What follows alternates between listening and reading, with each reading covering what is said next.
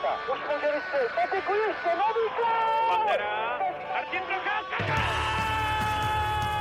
A teď je tu možnost Svojágra, kapitán! Svoboda. Gol! Je to tam, je to tam! Backhand in front. Hasek with the miraculous save on Platz. Do you believe Dominic Hasek does it again? Dobrý den, vítejte u dalšího Hokej Focus podcastu. Jak jsme avizovali minule, tentokrát jsme si pro vás připravili dění v NHL eh, speciální díl, který rozdělíme na tři hlavní tematické celky. Podíváme se na to, v jaké kondici se liga nachází, probereme otázku mezinárodního turnaje za účasti nejlepších hráčů ze zámoří a na závěr zhodnotíme potenciální změny formátu základní části i playoff. A nejen o tom budeme debatovat společně s Matějem Hejdou. Ahoj. Ahoj Tomáši, zdravím všechny. A také Janem Denemarkem. Vítám i tebe. Tome, díky. Uh, jsem rád, že jsme zase tady, že jsme se dostali k tomuhle dílu, který jsme tolikrát zmiňovali a teď na něj. To by se vlastně mělo přijít poděkování. Tome, díky, že jsme to mohli takhle zrealizovat. Díky a od mikrofonu zdraví Tomáš Randa. Tak jdeme na to. Na úvod eh, se tedy podíváme na ligu jako takovou eh, s několika dílčími tématy. Začít můžeme s tím, kde se podle vás eh, liga nachází. A protože těch podnětů bude hrozně moc, tak já jsem si to dovolil rozdělit hned na úvod na klady a zápory. Takže začneme tedy pozitivně tedy s tím, co se lize v minulosti s přesahem do současnosti, anebo eh, v současnosti, co se lize daří. Matěj. Já jsem věděl, že na mě padne tady ta otázka ohledně pozitiv, tak jsem se tak zamyslel a musím přiznat, že mi trvalo jako pět minut, než, než jsem na něco přišel. Eh, protože jeden vlastně z důvodů, proč my jsme se dneska tady setkali a jako budeme o tom mluvit, tak to není tak, že bychom chtěli kritizovat NHL, ale je to spíš o tom, že je řada věcí u této soutěže, které se podle řady expertů, a já se přiznám, že se s řadou z nich shoduju, se dají dělat líp. Eh, situace NHL jako není ve špatné kondici, to rozhodně ne. Ale myslím si, že co je potřeba hodnotit, a o tom se tady vlastně dneska podle mě minimálně polovinu tohohle pořadu budeme bavit, je o tom, že některé ty věci se dají dělat líp a že by mohly být dál. Liga je v dobré finanční kondici, myslím si, že všichni tři jsme tady, kdo pamatujeme ligu jedině s Gary Batmanem, že prostě tady ta osobnost eh, téhle soutěže, který vlastně loni, nebo letos v únoru oslavil 30 let eh, jako komisař NHL, tak se pro nás tři a myslím si, že pro řadu posluchačů a fanoušků prostě světového hokeje, tak, tak Gary Batman je NHL, je v podstatě takovým jako symbolem. Neznáme nikoho moc jiného v jeho vedení, to znamená, že si myslím, že i se budeme bavit hodně o tom, jak se ta liga proměnila během jeho uh, panování. A když on vlastně nastoupil, tak eh, hodnota té soutěže měla, byla nějakých 400 milionů dolarů. Dneska se bavíme o nějakých 5,3 nebo 5,9 miliard dolarů. To znamená, že jako ten nárůst je samozřejmě obrovský, ale to je jedna věc, která za mě se třeba extrémně přeceňuje, protože ten, ten nárůst je u všech soutěží. A pokud se snažíme porovnat eh, NHL s řadou jako jiných major sportů v Americe, tak ten nárůst tam je výrazně a výrazně vyšší. A to je vlastně proč ta kritika NHL je v těch posledních měsících, letech, tak hodně se o tom právě mluvilo, o tom, kdy, kdy Batman slavil těch 30 let, tak eh, je, že ten progres ano, NHL je ve stabilní finanční pozici, ty, ty, ta, ty kluby, když se dneska podíváme, Seattle, za kolik šel do, do ligy, prostě to bylo nějaký 500 milionů dolarů, za kolik šlo Vegas před, před 6 lety, že ta hodnota klubu jde nahoru, ale mohla být mnohem víc.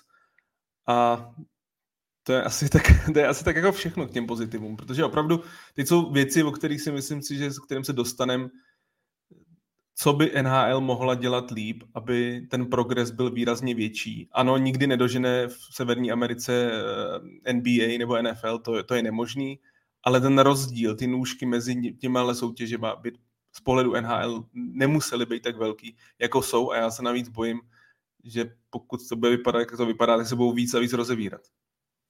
Ještě budu trošku kontrolovat, respektive vyprovokuju tě k to, ještě eh, k dalším eh, dílčím bodům, co třeba eh, zavedení platového stropu a implementace ofenzivních pravidel k tomu, aby liga i hra jako taková byly daleko vyrovnanější, daleko zábavnější.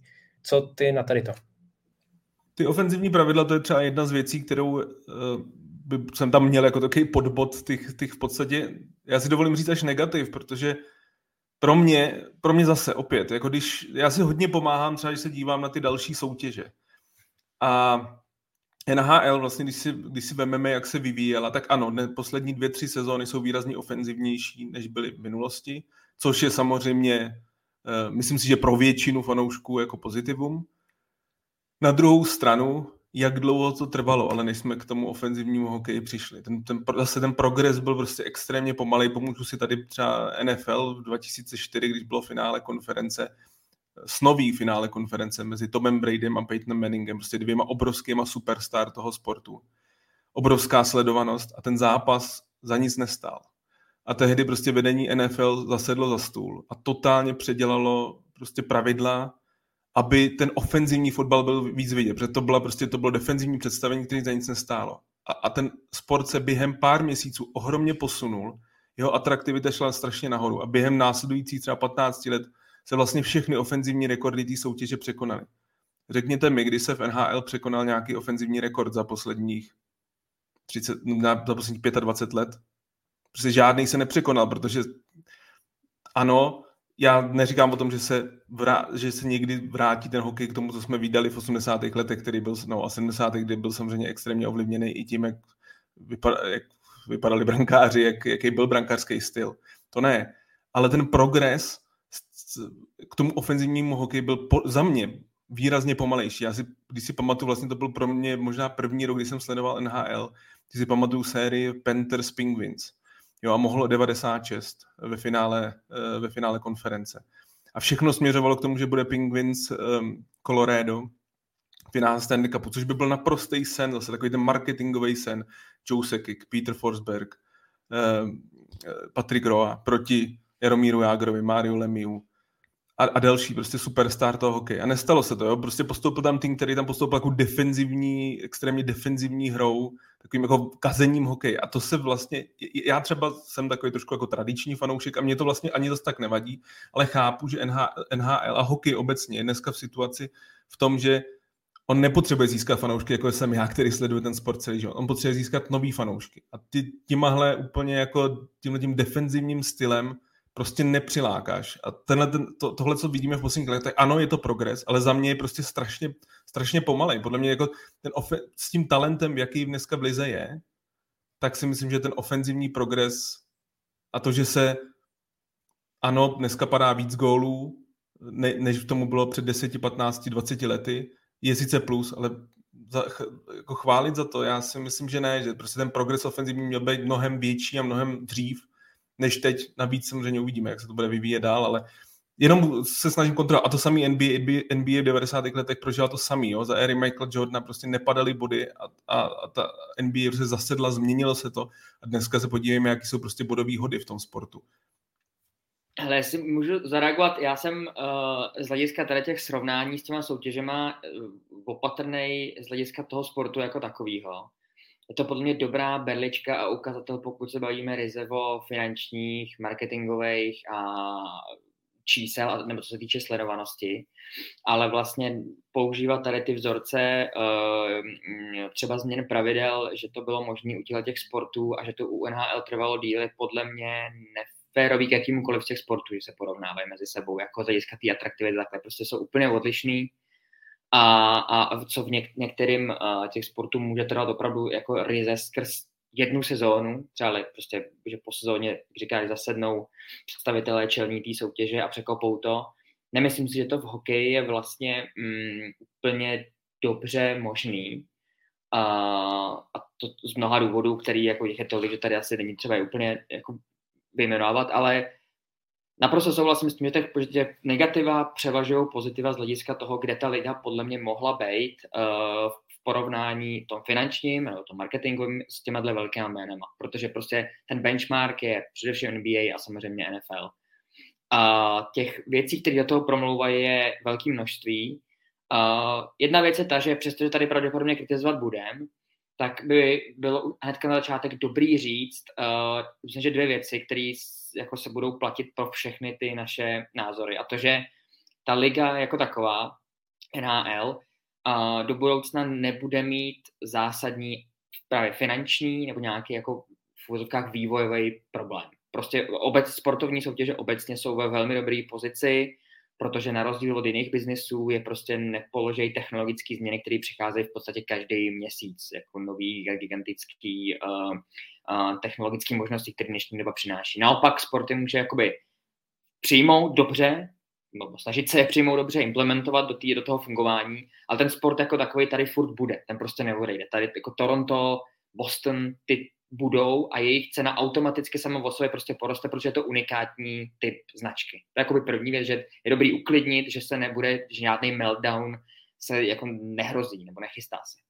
A druhá věc je ta, a to potom je taky důležitá, mm, důležitý moment při uh, popisu některých těch trablů, který zužují tu ligu jako vnitřně, že prostě pro mnoho, no pro každýho hokejistu, uh, kromě pár výjimek, pravdě většinou těch největších hvězd, je to prostě obživa a, a ty hráči chtějí, uh, stejně jako ty vedení, to prostě gigantický call touch business a vydělat dolary v tomhle případě, americký nebo kanadský, je prostě primární cíl uh, pro všechny zúčastněný. A prostě samozřejmě, když člověk začíná tu ligu sledovat, takhle ty věci zákulisí vůbec nevnímá, ale jsou tam a jsou důležitý. A, a právě proto je třeba se o nich bavit, protože uh, Matěj tady správně zmínil, že prostě my jsme, my jsme v podstatě uh, Garyho generace, uh, eh, NHL neznáme pod uh, jinou, uh, jiným vedením. Uh, já si myslím, že odpověď na mnoho z těch problémů, jakoby jak přijmout moderní trendy, moderní technologie, uh, jak rozšířit povědomí a nabrat nový fanoušky, ne v rámci třeba Severní Ameriky, ale i jiných uh, světových kontinentů, leží v tom, že tu, tu, přijde prostě obměna v myšlení. Myslím si, že 30 let je obrovská uh, kláda, když to řeknu blbě, časová. Uh, a ten svět se vyvíjí a mění tak rychlým způsobem, že uh, ve většině těchto těch uh, jako neustále velmi pozicí, na kterých je, na kterých je vedený velký tlak a musíte dělat rozhodnutí, které ovlivňují tisíce lidí a obrovský jako miliardy dolarů, a zároveň tomu filmu musí držet tak, aby ty diváci neodcházeli, naopak, aby přicházeli víc a víc, tak to prostě chce, jako samozřejmě je to vyčerpávající a myslím si, že právě odpověď jedna z nich je, že přijde mladší krev s novějšíma nápadama a, a, a řekněme, myslím si, že i z, která nebude tolik lpět na tradici, což je možná věc, která zamezuje uh, uh, aktivnějšímu um, zatraktivnění pravidel samotné hry, samotné NHL. A, uh, ale zároveň je třeba říct, že si myslím, že ten člověk, uh, Gary Batman, jako neudělal, uh, že přesto, že tam je mnoho negativ, tak neudělal vůbec špatnou práci. Uh, že já teďka mluvím, jako kdyby ten člověk byl na odchodu. Není, ale uh, že ta, ta, ta soutěž uh, je dneska v pozici, která není špatná, ale souhlasím s tím, že mohla být a měla daleko, daleko lepší. A myslím si, že z mého pohledu to vnímám teda především v té ligové atraktivitě v jiných uh, částech prostě světa, než je Severní Amerika. Protože jako jedna z mála oproti těmhle tím soutěžím má obrovskou výhodu a to, že pri, velmi dominantní roli a vel, velmi, se týče počtu, i jako velký počet hráčů tam je z, z jiných států, kteří jsou velkýma hvězdama té soutěže a myslím si, že tohle je jedna z věcí, u který se právě mělo uh, udělat víc. Uh, rozšířit, když ne teda v Severní Americe a požrat uh, fanoušky třeba konkurenčním soutěžím, tak si vlastně vytvořit nový typy srdcařů, asi jako jsme my, uh, který tím budou žít, což podle mě tak není. Podle mě, jak co týče Skandinávie, uh, střední Evropy, západní a i dál na východ, tak, tak se tak neděje. A naopak v těchto těch uh, místech kraluje, i tam kraluje paradoxně, uh, i co týče čísel a všeho uh, NBA. Přestože by logika byla, že by to tak být nemělo. Právě v zastoupením evropských hráčů. Já samozřejmě nechci, aby to dneska jako vypadalo, že se budeme celou tu hodinu, hodinu a půl bavit jenom o Gary Batmanovi, ale prostě stojím si za tím, že je strašně důležitý hodnotit tu jeho práci a, a, a souhlasím s tím, jako není to tak, že by jako ten člověk je, byl v roce 2018 zvolený eh, do Hall of Fame jako, jako builder, jako vlastně je to, já si dovolím říct, že je to nejmocnější postava v historii NHL. Jakože v minulosti žádný komisař tak dlouho nebyl, dovol, typnul bych si, že ani nebude. Na druhou stranu on nikam neodchází, teď sice oslavil 70 let, ale má smlouvu, myslím si, že do roku 2026.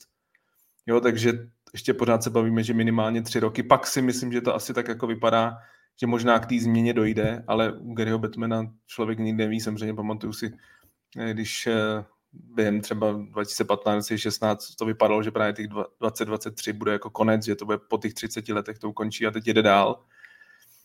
Eh, na druhou stranu prostě ty, to, že za, něj, za jeho vlády byly tři, tři výluky, jedna naprosto katastrofální a tady s chodou okolností mám si připravil takový eh, titulku tehdy z The Hockey News, jo, kdy prostě bylo oficiálně už uvedeno, že, že celá sezóna je, je za, zavřená, nebo že se prostě nebude vůbec hrát a že, že hokejový svět přišel pro o, dva, o 2,1 miliard, miliardy do, dolarů a že prostě jak autoři tehdy nazvali, že to v podstatě absolutně nikdo nevyhrál a že to byla jedna z nejstupidnějších eh, jedna z nejstupidnějších stávek vůbec tak jako v historii sportu.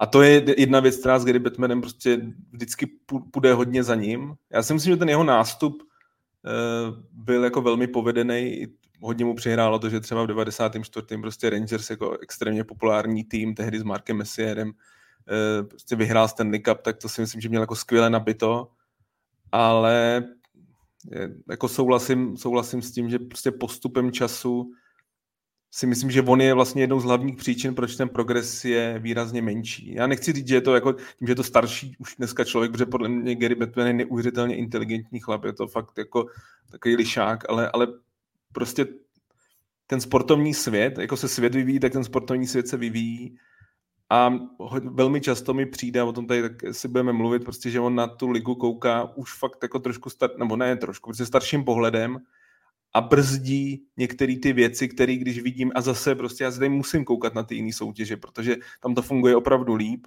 Ta pro, pro, za mě prostě možná problém číslo jedna je ta propagace těch hvězd. Jo, že hokej samozřejmě je prostě extrémně týmový sport, je to pro, pro mě osobně to třeba hlavní důvod, proč já mám tak rád, ale já jsem taková, bych se nazval hokejová konzer, konzerva, ale když chci získat nový fanoušky, tak si myslím, že to promování těch superstar, té soutěže, je to nejdůležitější. Že to není o tom jako promování určit různých týmů, ale je to prostě o tom vytáhnout ty největší hvězdy. A to prostě, když srovnám fakt NFL, NBA, ale i, i baseball prostě, který teda sleduju asi z těch soutěží nejmín, tak proti NHL ta propagace hvězd v NHL je strašně malá. Prostě je to strašně tlačení na, na to, že to je týmový sport, že žádná, málo která hvězda vyčuje.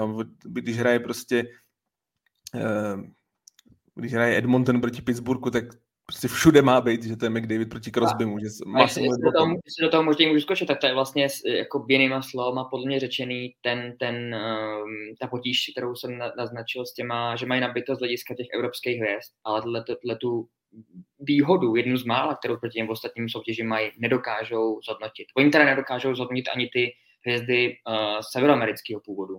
A, a pod tím tím se jako naprosto totožňuju, že uh, ty největší a nejúžasnější jména té ligy mají daleko, daleko větší marketingový potenciál, než ta liga je schopná využít. A, a to se bavíme napříč všema národnostma, všema klubama, prostě soutěž není schopná hlavní ksichty prodávat. A uh, myslím si, že pozdě, jestli vůbec, ale myslím, že pozdě na rozdíl proti všem ostatním pochopila, že nevím jestli bohužel, nebo bohu dík, ale je to prostě současná realita. Týmové sporty se sice samozřejmě na, na place hrajou, týmově, ale mimo uh, ty, ty sportovní kolbiště jde o propagaci jednotlivců, uh, který natáhnou ty lidi na ty, uh, do těch aren. A podle mě jako hokejová soutěž na tohle zareagovala později než ty ostatní, že je to samozřejmě trošku jiný, že jo, samozřejmě v NBA už jako sama o sobě ty týmy víc stojí na jednotlivcích, na, na hvězdách, NFL úplně, že tak tam máte post quarterbacka. V NHL je to trošičku upozaděný a právě proto si myslím, že to je, to je ten důvod, že nechtěli vyzdvihovat jednotlivce v, a i v marketingové propagaci uh, napříč vlastně globálně a dohání je to. Uh, myslím si, že je to, to byl tam můj vlak v tom směru a, a tam přišli o mnoho mladých fanoušků. Jestli vám do toho můžu skočit, abychom se nemotali zbytečně v jednom kruhu na, takhle na začátku, tak já to ještě trošku posunu někam jinam. Jenom k Gary Batmanovi ještě vlastně dodám to, že v souvislosti s těmi výlukami mě napadá to, že se svým způsobem on, ale i kluby určitě poučili z té nedávné doby, protože během těch 18 let od roku 94 do roku 2012 byly tři výluky. Teď prožíváme ideální dobu, kdy není žádná výluka až do roku 2026, takže 13 let to bude, když už to takhle vezmu do budoucna, že bude relativní klid v rámci kolektivní smlouvy, což je určitě jedno z pozitiv, aspoň teda pro mě. Zároveň jsem chtěl určitě zmínit i to, že se NHL podařil ten tak s těmi zápasy pod širým nebem. To je podle mě eh, jak marketingově, tak hlavně i herně skvělá věc, eh, kterou si myslím, že možná, že i ty ostatní eh, sporty v Americe svým způsobem by mohly závidět.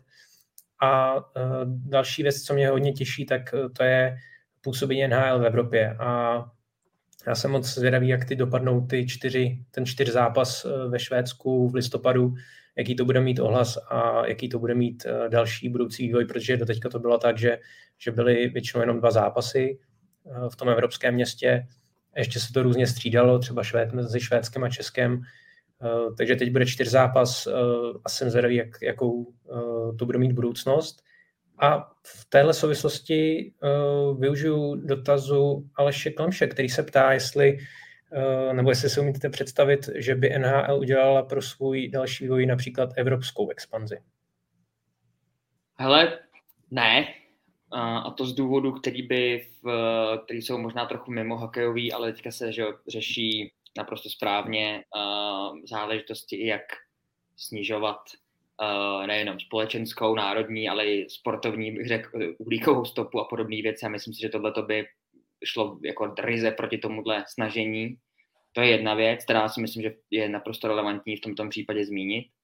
A uh, druhá, myslím si, že v minulosti jsem um, se o tom několikrát vedli debaty, co by um, Uh, jako která část případně té Evropy by pro tohle byla vybraná. A ona paradoxně uh, by tam vycházela z hlediska nějakého umístění samozřejmě nejlíp jako nejzápadnější cíp, v tomhle stylu nějaká Velká Británie nebo, nebo Island nebo něco takového, samozřejmě Velká Británie číslo jedna, ale, uh, ale tam zase není ta, ta, ten typ té tradice, který by se musel budovat jako ryze od nuly. Tam ty státy, které jsou na západní Evropě, ty vůbec, co týče hokejového nějakého vnímání, jsou daleko, daleko, řekněme, pozadu v úvozovkách, než třeba uh, v té střední Evropa nebo Skandinávie, Uh, jen tam mluvil o Berlínu a tehdy si pamatuju, ten, je to už pár let ten článek, ale to je, to je, to je utopie. To je, to, je, to je prostě sci-fi, to je z hlediska logistiky nereálná věc.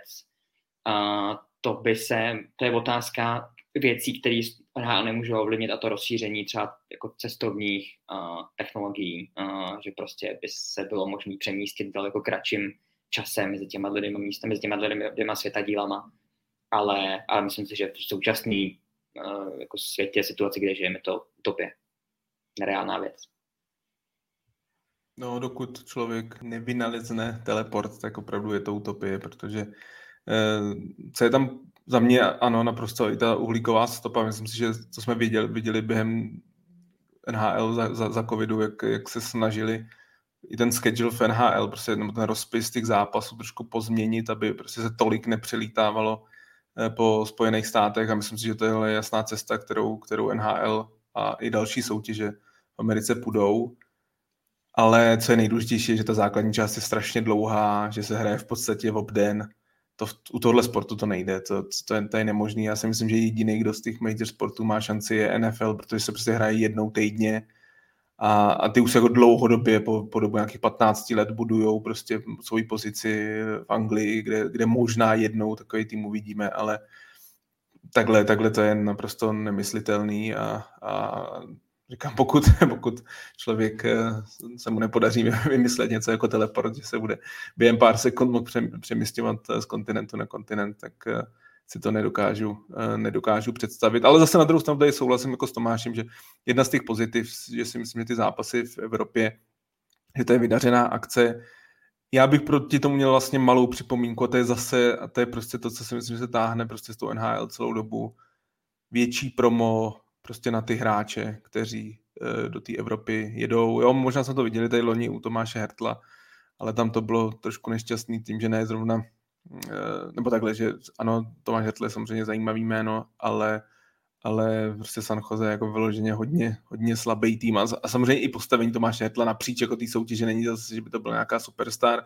Hodně jsem zvědavý, jak to bude v tom Švédsku, protože ve Švédsku ta atmosféra na hokej si dovolím říct, že proti Česku je, je výrazně taková mírnější, klidná, respektive se tam téměř nefandí, ale na druhou stranu jedou tam velmi atraktivní týmy, jede tam Detroit, jede tam Toronto, jede tam Austin Matthews, jo, to jsou prostě, na to jsem jako hodně zvědavý, jestli právě třeba eh, postavu Austin Matthews, jestli prostě dokážou víc prodat, jestli to nebudou prostě táhnout jenom přes Toronto, který samozřejmě má tu švédskou linku velmi silnou, protože řada švédských hokejových legend právě v Torontu hrála, ale jestli to potáhnou i potom, že tam prostě přijede jedna z největších superstar současného sportu tak eh, na to, se, na to jsem zvědavý, ale myslím si, že tohle je ta cesta, která fakt jako za mě, ano, třeba porovnání NBA souhlasím s Denim, že to je těžký, protože to NBA je takový trošku individuální, nebo takhle basket je skoro individuální sport, ač je to samozřejmě kolektivní, ale ten, ten vliv toho jednoho hráče je naprosto obrovský, to v NHL nebo hokej obecně nikdy takový nebude,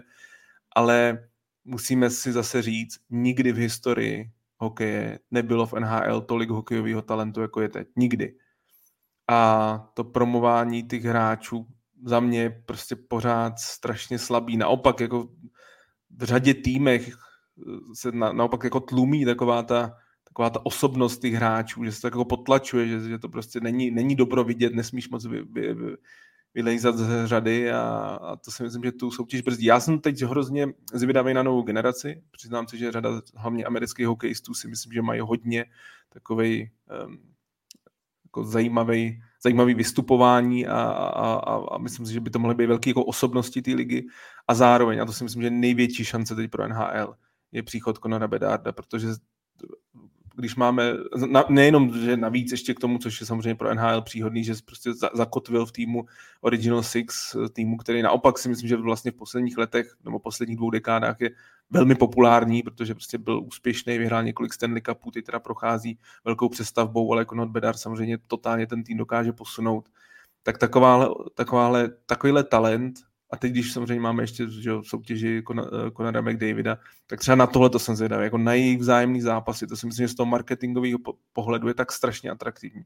A pak už jenom zase na soutěži, jestli to budou jako atraktivitou nebo marketingově zpracovaný zápasy mezi Edmontonem a Chicagem, anebo jestli mezi Bedardem a McDavidem, což zase prostě, já se, ač vlastně já mezi ně nepatřím, tak já se na to snažím koukat prostě tím pohledem mladého fanouška, a dneska, jak to přesně Dany poznamenal, prostě pro mladýho eh, pro mladýho sledovatele sportu je tenhle ten individuální zápas jako dvou obrovskou hvězd je vlastně víc, než se koukat dvě a půl hodiny na to, jak dva týmy proti sobě zápasy, jestli jeden, jeden vyhraje 4-3 nebo druhý prohraje 1-5. Když jsme ještě, jestli, jestli můžu, jednu, jednu takovou drobnost, která mě zaujala uh, z hlediska těch uh, šancí, který, který NHL má. Takže vlastně, vlastně popíšem trošku i příležitosti, které, na to leta, která mě zaujala a podle mě si ji tady neuvědomujeme tolik, je, že z hlediska Evropy jako takový samozřejmě je třeba koukat i na prostě prostý čísla, že počet obyvatel a tudíž množství fanoušků není zdaleka tak rovno uh, Severní Americe. Nicméně tady se trh Eh, v Německu, eh, kde prostě těch 80 milionů lidí žije. Ne všichni se samozřejmě stanou fanouškama NHL, ale je tam daleko větší potenciál je získat. A poprvé v historii má tahle země nakročeno mít v nejlepší soutěži světa několik, ne jednotlivců, ale opravdu hodně uh, elitních talentů. Nejenom, že tam té soutěži budou hrát, ale budou jako absolutníma elitníma hráčima té soutěže. A já si myslím, že uh, je super, uh, teď to samozřejmě je třeba na to koukat ryze pragmaticky, že když v NHL hrála obrovská, obrovská vlna českých hráčů, slovenských, řekněme, byly to super hvězdy, tak fajn, ale vlastně získáte obrovský zájem v rámci České republiky, kde žije prostě málo obyvatel.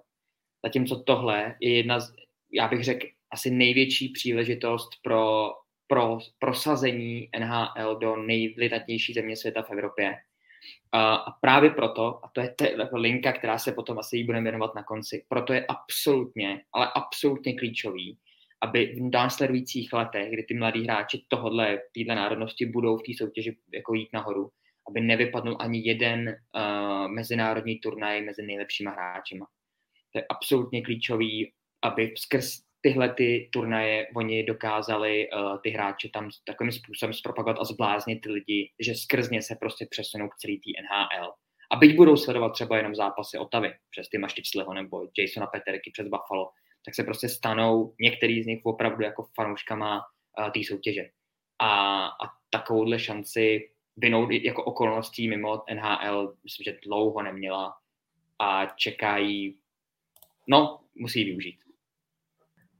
Pojďme tedy, eh, na začátku už jste se k tomu trošku dostali k těm negativům. Jak, jaké tedy problémy uh, tíží NHL podle tebe, Honzo? Zkus vybrat, řekněme, ty nejdůležitější.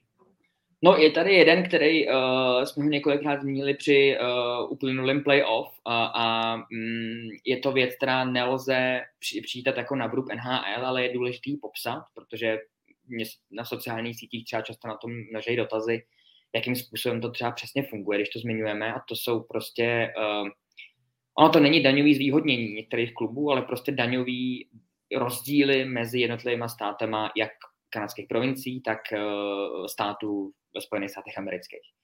Že vlastně uh, při uh, výběru uh, těch hokejistů určitých klubů hraje obrovskou roli samozřejmě to, kolik mu nakonec v tom měšci uh, z té gáže zbyde. A čím víc, tak tím je ten klub pochopitelně atraktivnější. Je prostě, mám tuším pocit, že je šest států, kde vlastně ty hráči jsou osobozený od takzvané státní daně. Je jedna, že jo, federální, která zastřešuje celou tu zemi a pak jsou ty státní, uh, takže vlastně jako dvojitý zdanění a některé ty státy je vůbec nemají. Texas, Florida, Nevada a tak dále. Tyhle ty eh, celky, které v těch státech uh, působí, už jde o Vegas, Dallas, Tampu nebo Floridu, tak pochopitelně automaticky mají zvýhodnění a u velkých smluv se bavíme opravdu o zvýhodnění třeba milionu a půl dolarů, který tomu hráči zůstane navíc prostě v té peněžence. A to už je důvod, logicky, se rozhodovat uh, ve výběru těch klubů, pokud jste volným hráčem, uh, jakým způsobem zamíříte, tak vám to dává určitou výhodu.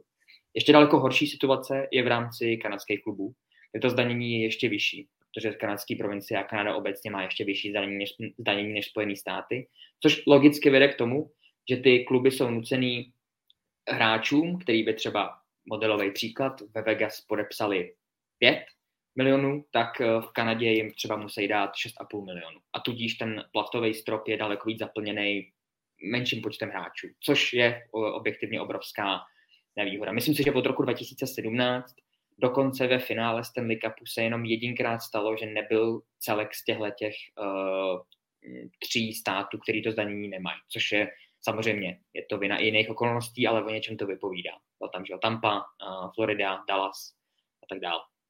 A to je jedna věc, která je, je třeba zmínit a ta samozřejmě postihuje jakoby, uh, tyhle ty ostatní soutěže. A, a, a druhá.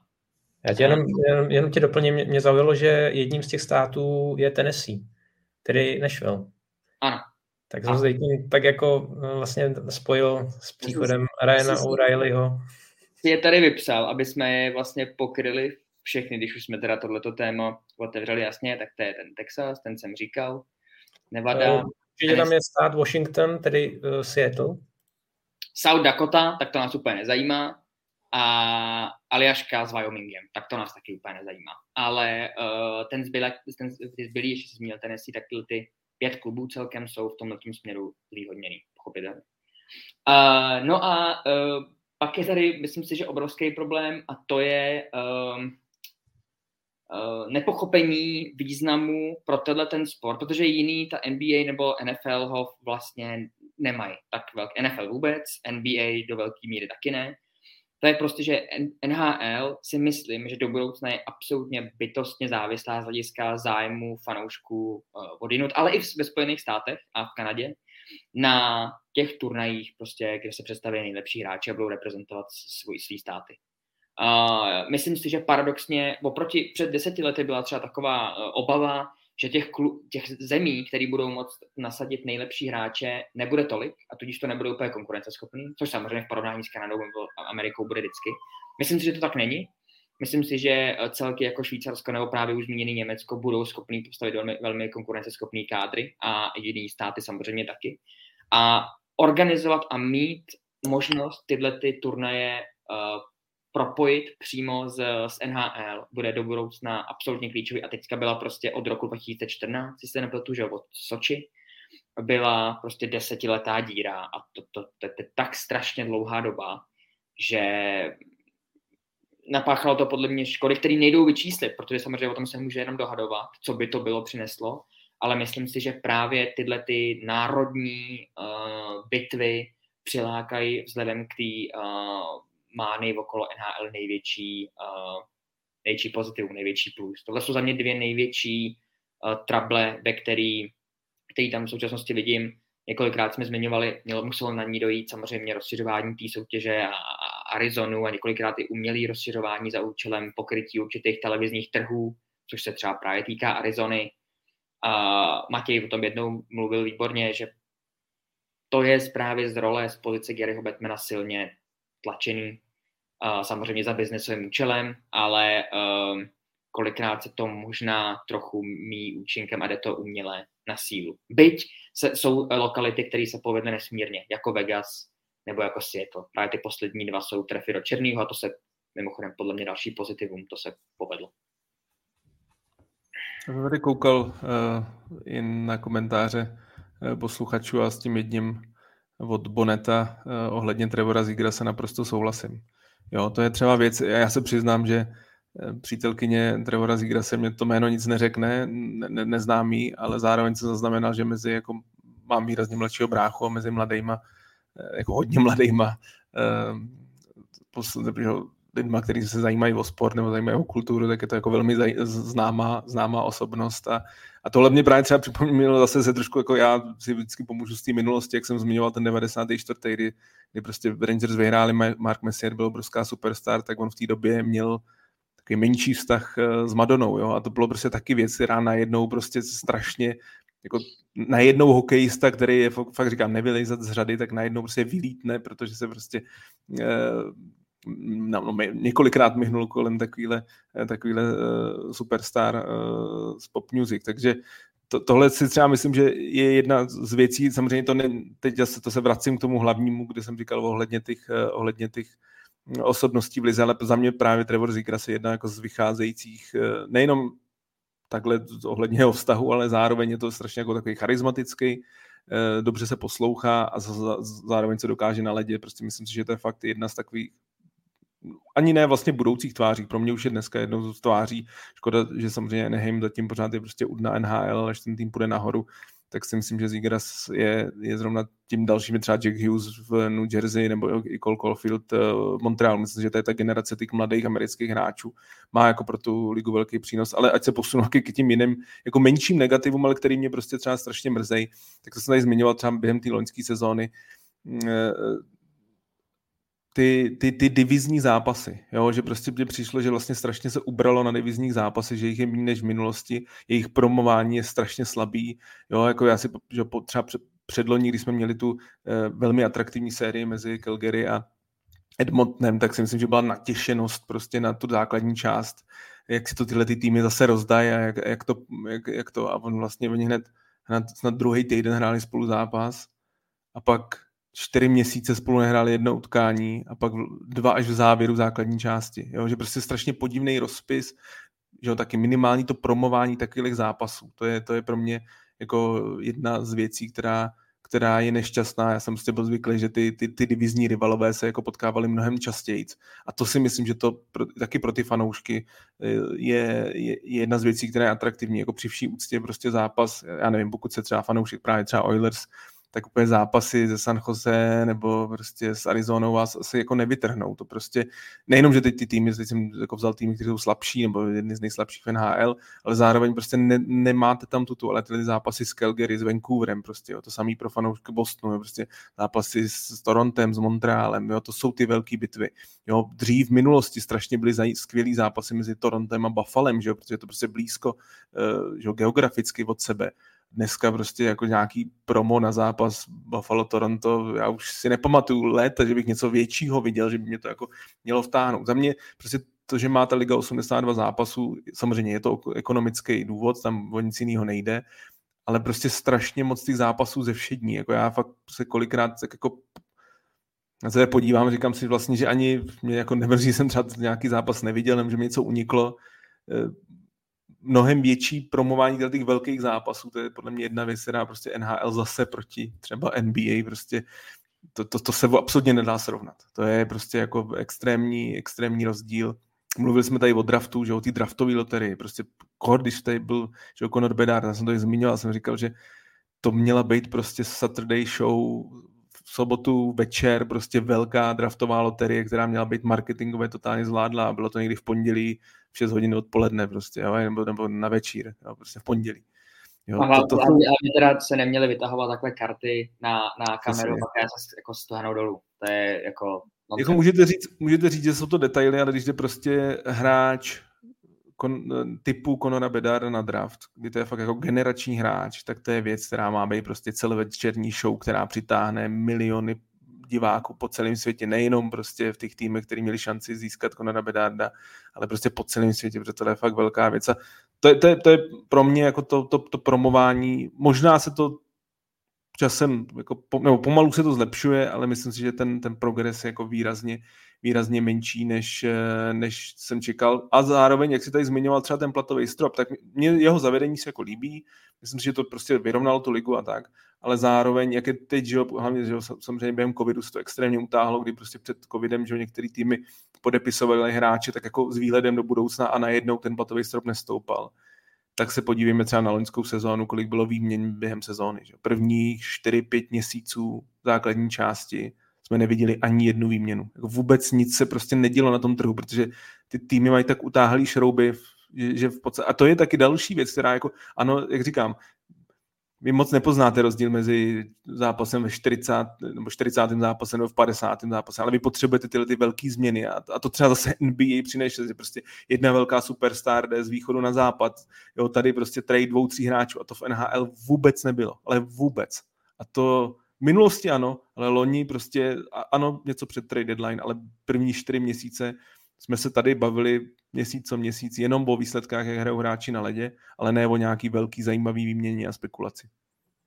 Pro mě ta NBA v tady tom se až moc divoká, že tam vlastně se mění ty hráči jak ponožky a já bych to s tím úplně nesrovnával. Rozumím ti, eh, ale úplně bych to s NBA nesrovnával, protože tam skutečně to vydáme často, že, že prostě jdou tři hráči, se zbalí, jdou, jdou jinam přivedou zase dva hráče jiné. Je to, je to jako extrém. Ale to, Tomáši, ale to je přesně to. Ty mluvíš stejně jako mluvím já, protože my jsme, abych řekl, že i Denny, já si myslím, že my tři jsme zástupci těch konzervativních fanoušků NHL. Ty, co jí milujou celý život a, a v podstatě mě vlastně nevadil ten 90 hokej, kdy se spíš rvali a, a viděl si kolikrát třeba čtyři střely za třetinu z jednoho týmu, protože to bylo prostě defenzivní hokej. Mě to zase tak nevadilo. Ale ten důvod, proč třeba o tomhle tom mluvím, že když dojde k takhle obrovskému tradu, tak o té NBA se strašně mluví. Všichni to probírají, je to na všech amerických kanálech, ale i, i do Evropy se prostě to dostane, samozřejmě v zemích, kde je basket velmi populární. A, a tady u NHL prostě tohle to strašně NHL postrádá. Tyhle ty, já chápu, že, že, že samozřejmě že hokej je extrémně týmový sport, ale prostě tyhle ty nějaký změny ano, ta situace byla hodně ovlivněná tím covidem a já věřím, že teď jako postupem, jak ten platový strop bude v následujících letech nahoru, že to zlepší a víc těch výměn uvidíme. Ale to je jedna z věcí, která jako strašně přitáhne ty nový fanoušky, že najednou prostě velký médo jde někam to a teď to začnou sledovat, chtějí ho vidět třeba v prvním zápase v novém týmu a převede to ty ty. Ale říkám, to nejsme my, my, my sledujeme, my, my jsme vytrvalci, my se díváme pořád.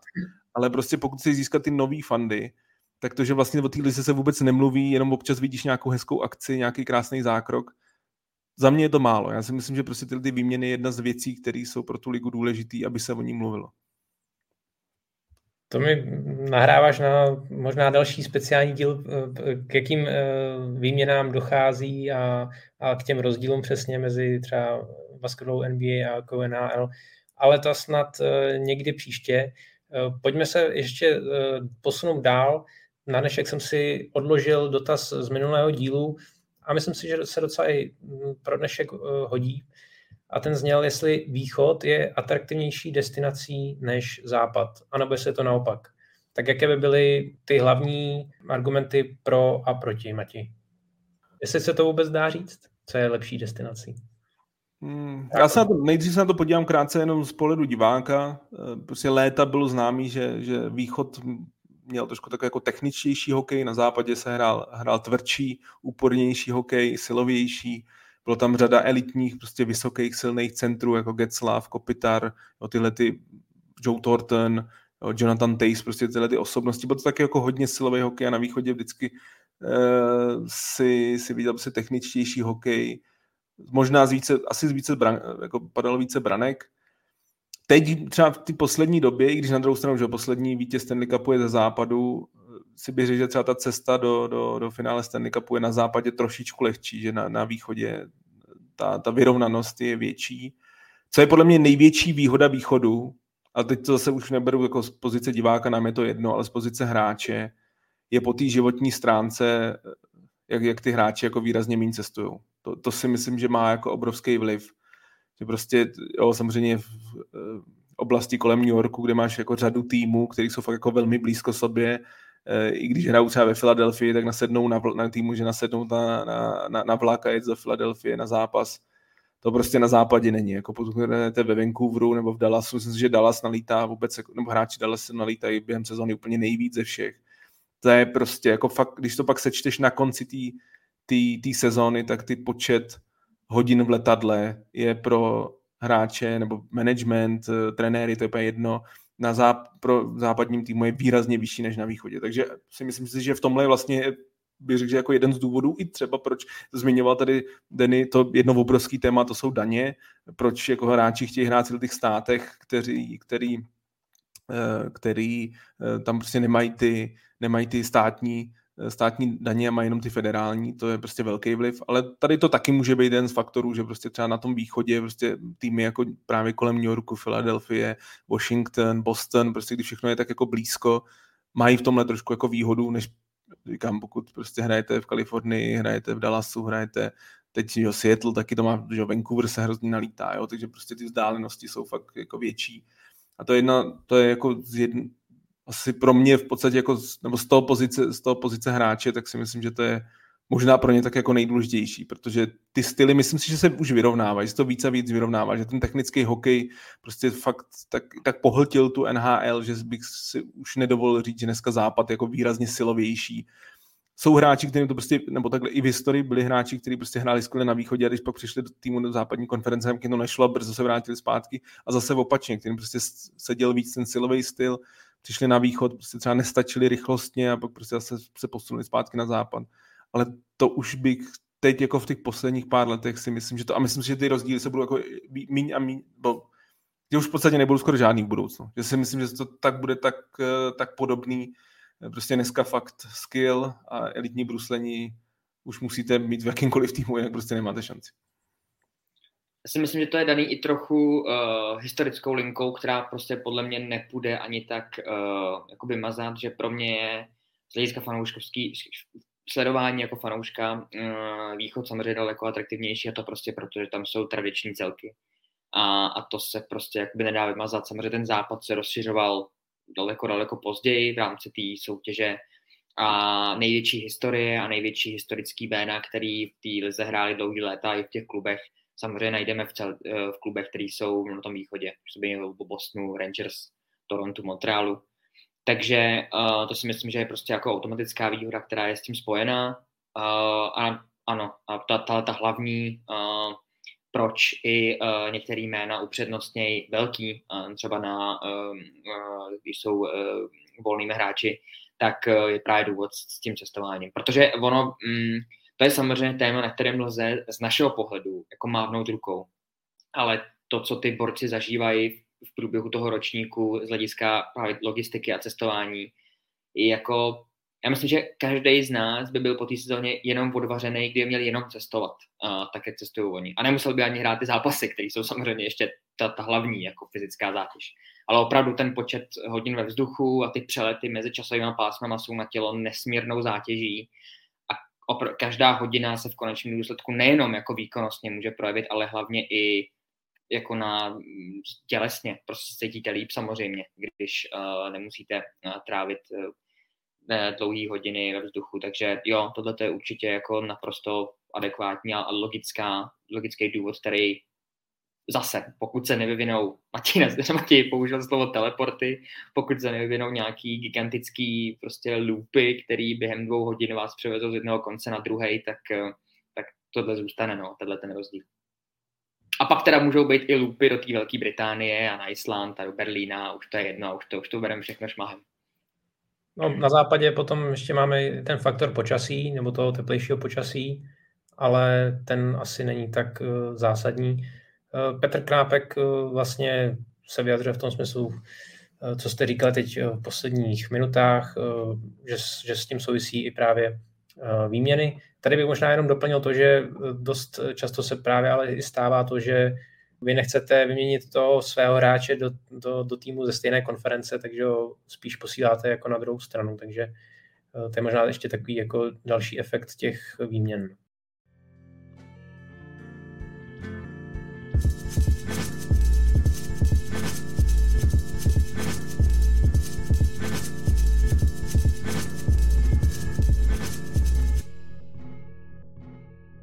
Abychom se tedy posunuli, tak pojďme uh, už tedy k tomu druhému eh, velkému tematickému celku a to je otázka mezinárodního turnaje s účastí nejlepších hráčů ze zámoří. Už po několikáté přichází vedení ligy s informací, že se plánuje další ročník světového poháru, konkrétně v únoru 2025. Zároveň vedení eh, představilo plán, že by se v sudých letech od zimní olympiády 2026 Pravidelně střídal světový pohár se zimní olympiádou s hráči z NHL. Takže ten eh, smělý eh, optimistický plán je, že v roce 2025 by byl světový pohár, 26 zimní olympiáda a od 28 eh, vždy po dvou letech by se střídala ta daná akce s nejlepšími hráči. Matěj, co říkáš na tady ty smělé plány? No, jsou to smělý plány, eh, můžeme jenom doufat, že, že se vyplní, eh, protože pro, a teď už se nebavme jenom o NHL, bavme se o hokeji jako sportu, eh, tak je to naprosto nejklíčovější, nebo je to nej, nejpalčivější problém a je to podle mě naprosto nejklíčovější, co pro hokej může nebo musí přijít. To je prostě já, to, pro mě tohle je téma posledních dvou let, jako já ho vždycky jednou za čas tak nějak vytáhnu na, na Twitteru a začnu tam probírat, pro mě tohle je fakt jako obrovský, protože mě, mě zaujalo, myslím si, že loni nebo předloni, kdy byl, kdy byl Daniel Alfredson uveden do síně slávy, tak eh, když právě mluvil o tom, jak, jak ve Švédsku prostě přesně tak, jako u mladých mlad, mladých Švédů a Švédek eh, prostě je extrémní pokles sledovanosti hokeje. Že i když jste prostě národ, který hokej je tam samozřejmě sportem číslo jedna, tak, eh, nebo doufám, tak, tak prostě ta, ta sledovanost toho hokeje jde prostě výrazně dolů a že, jeden, že on sám jako si myslí, že jeden z hlavních důvodů je, že prostě fakt nevěděli ty svoje superstar. Ano, můžou je vidět takhle v noci v NHL, ale zase ne každý je úplně ochotný stávat a, a ne každý má třeba tu, tu, tu spjatost s nějakým týmem, že, že fandí nějakému týmu spíš prostě se za ho zajímá čistě jenom hráč a zajímá ho samozřejmě ten jeho domácí hráč, ale že prostě ho neviděl na velkém turnaji. Jo, můžeme mít rádi mistrovství světa, jak, jak můžeme, ale prostě mistrovství světa tohle nedokáže nahradit, nikdy, nikdy to tak nebude. A prostě turnaje jako, jako olympiáda a jako světový pohár jsou prostě pro vývoj toho sportu neuvěřitelně důležitý. Pro zase, opět, nejde o nás, my se budeme dívat i na to mistrovství světa, my to budeme sledovat, ale o ty nový fanoušky, prostě o ty, o ty nový momenty, jsou, jsou okradení. A jsou okradení o tom, že jako, vždycky to tady pučím, že Conora McDavida, prostě takhle elitní hráč, ještě vlastně nebyl na velkým turnaji. Byl teda na světovém poháru, ale nereprezentoval tam Kanadu, jo, což taky je takový trošku zvláštní tehdy řešení, který, který prostě to ale nehrál za svůj, za svůj vlastní zemi a to, to, to prostě zase já si myslím, že já třeba nejsem, že byl velký, nějaký velký fanoušek fotbalu, ale prostě na, na mistrovství se zase podívám, prostě zajímá mě zápasy, prostě kdy, kdy může jít proti sobě Messi s Ronaldem a, a, a, francouzský hvězdy a anglický hvězdy a, a takhle prostě na takové věci to chceš vidět, jo, i když asi nekoukám prostě každý víkend na, na, na fotbal, ale na tyhle ty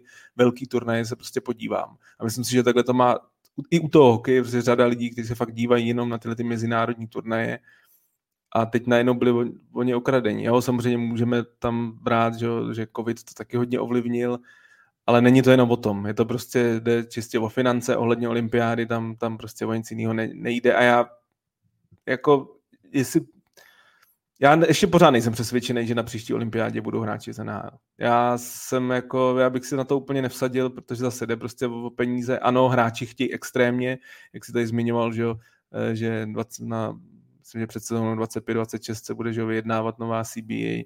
Ten tlak hráčů na to, aby byli, mohli být na olympiádě, bude obrovský. A já taky doufám, že NHL uhne a prostě eh, hráči si to prosadí.